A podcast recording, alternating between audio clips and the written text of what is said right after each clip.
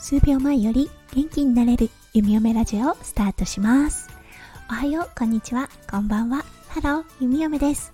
このラジオはオーストラリア在住18年のゆみおめが日々のハッピーや発見を声に乗せてお届け、ふわっとトークラジオです。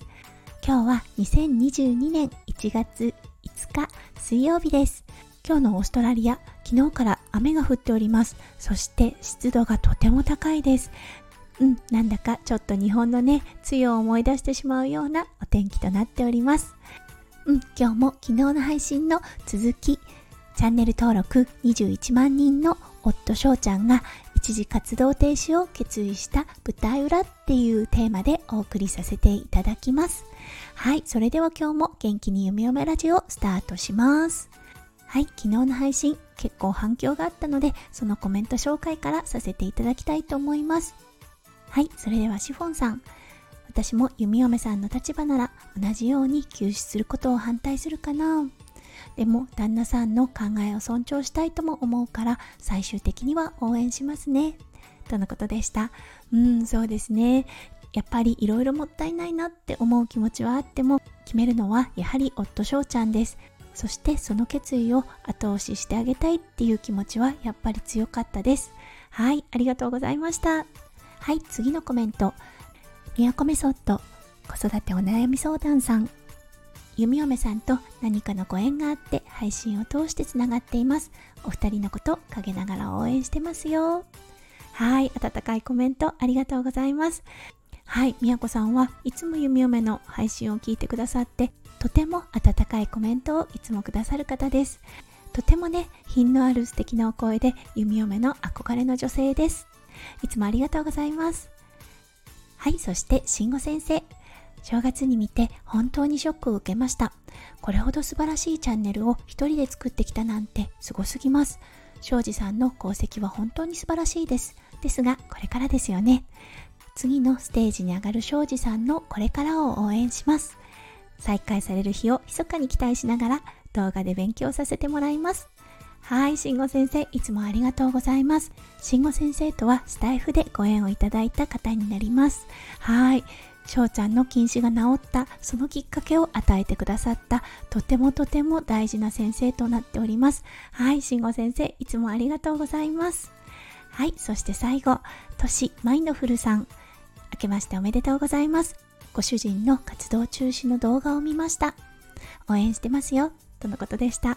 りがとうございます。はい、やはりね、今日の配信でもカバーしますが、自分のやりたいことをする、これに尽きると思います。としさんもラジオ配信のテーマがマインドフルネスということでね、今日これからの配信ってうなずかれるなって思います。はい、優しいコメントありがとうございました。はい、以上がコメント紹介となります。はい、それでは今日は後編となります。はい、この後編、1部、2部という形で分けたいと思います。1部では2021年、翔ちゃんがチャレンジの最中ですね、真っ最中の時の状況を説明させていただきたいと思います。そして2部は、翔ちゃんが実際にね、活動休止をして今日で5日目となります。そしてそこに生まれた心と生活の変化についてお話しさせていただきたいと思います。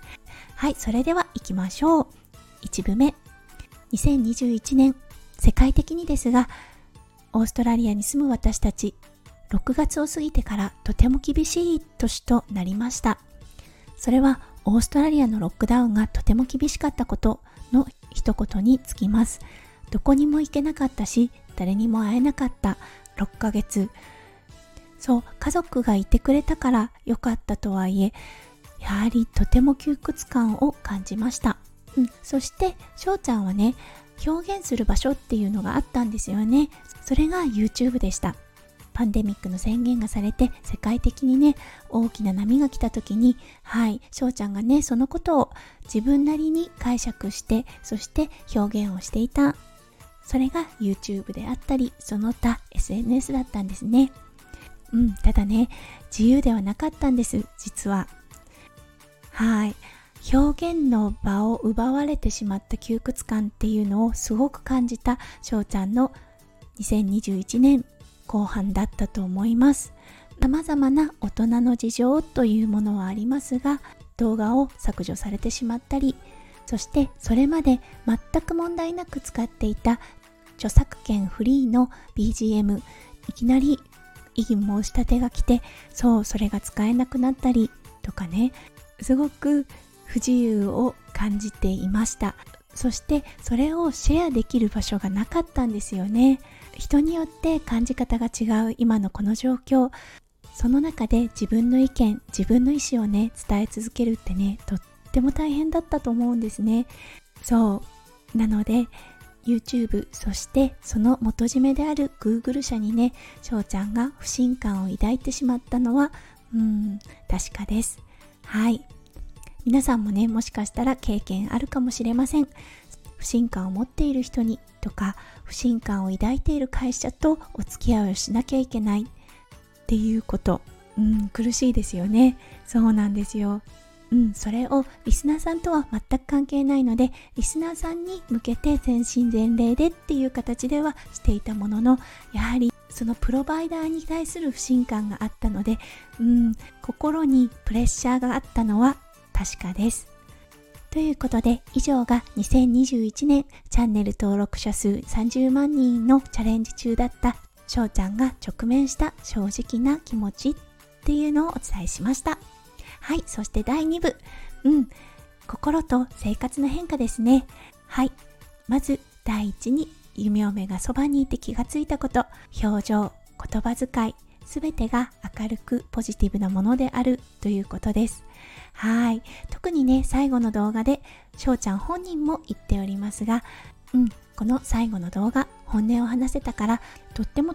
自然体だったんですよね。今 YouTube から離れて5日目、前は毎日やっていた編集作業だったり YouTube にかけている時間が自分時間となって、自分がしたいことをすることができるようになったんですよね。それは読書であったり、オンラインサロンのことであったり、他の SNS であったりとね。そうだからね、すごくね、そばで見ていて明るくなったなってたった5日だったんですが感じました。これはね、翔ちゃんがよくオンラインサロンでは言っていることなんですが、自分がやりたいことだけをやりたいだけやる人生っていうことにね、つながってきてるんだなって思っています。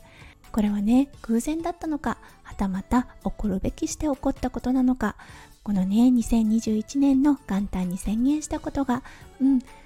結果として翔ちゃんがね、やりたいことだけをやりたいだけやる人生っていうことにつながってきたなって思うんですよね。そう、人生はね、面白いなって思うんですよね。そして最後の動画でもあった表情。はい、もうね、やるだけやりきったっていう感じでいい表情をしてますよね。そうだから、弓嫁もそばにいてとっても誇らしいし、次はね、どんなことが始まるのか、ちょっとドキドキワクワクした状態です。はい、ということで、心の変化っていうのをお伝えいたしました。はい、最後に宣伝とはなりますが、そんな翔ちゃんの活動を間近で感じることができるのはオンラインサロンです。今なら2週間無料お試し期間もついてきますので、新しいことを始めたいけどなんとなく一歩が踏み出せないんだよなってお悩みの方、そんなあなたにほんとおすすめのサロンとなっています。もしよかったらね、覗いてみてください。はい、ということで、とても長くなりましたが、今日はチャンネル登録21万人の夫翔ちゃんが一時活動停止を決意した舞台裏後編という形でお送りさせていただきました。はい、最後までお付き合いくださって本当にありがとうございます。はい、皆さんの一日がね、キラキラがいっぱい詰まった素敵な一日になりますよう、弓嫁心からお祈りいたしております。はい、それではまた明日の配信でお会いしましょう。数秒前より元気になれる弓嫁ラジオ、弓嫁でした。じゃあね、バイバイ。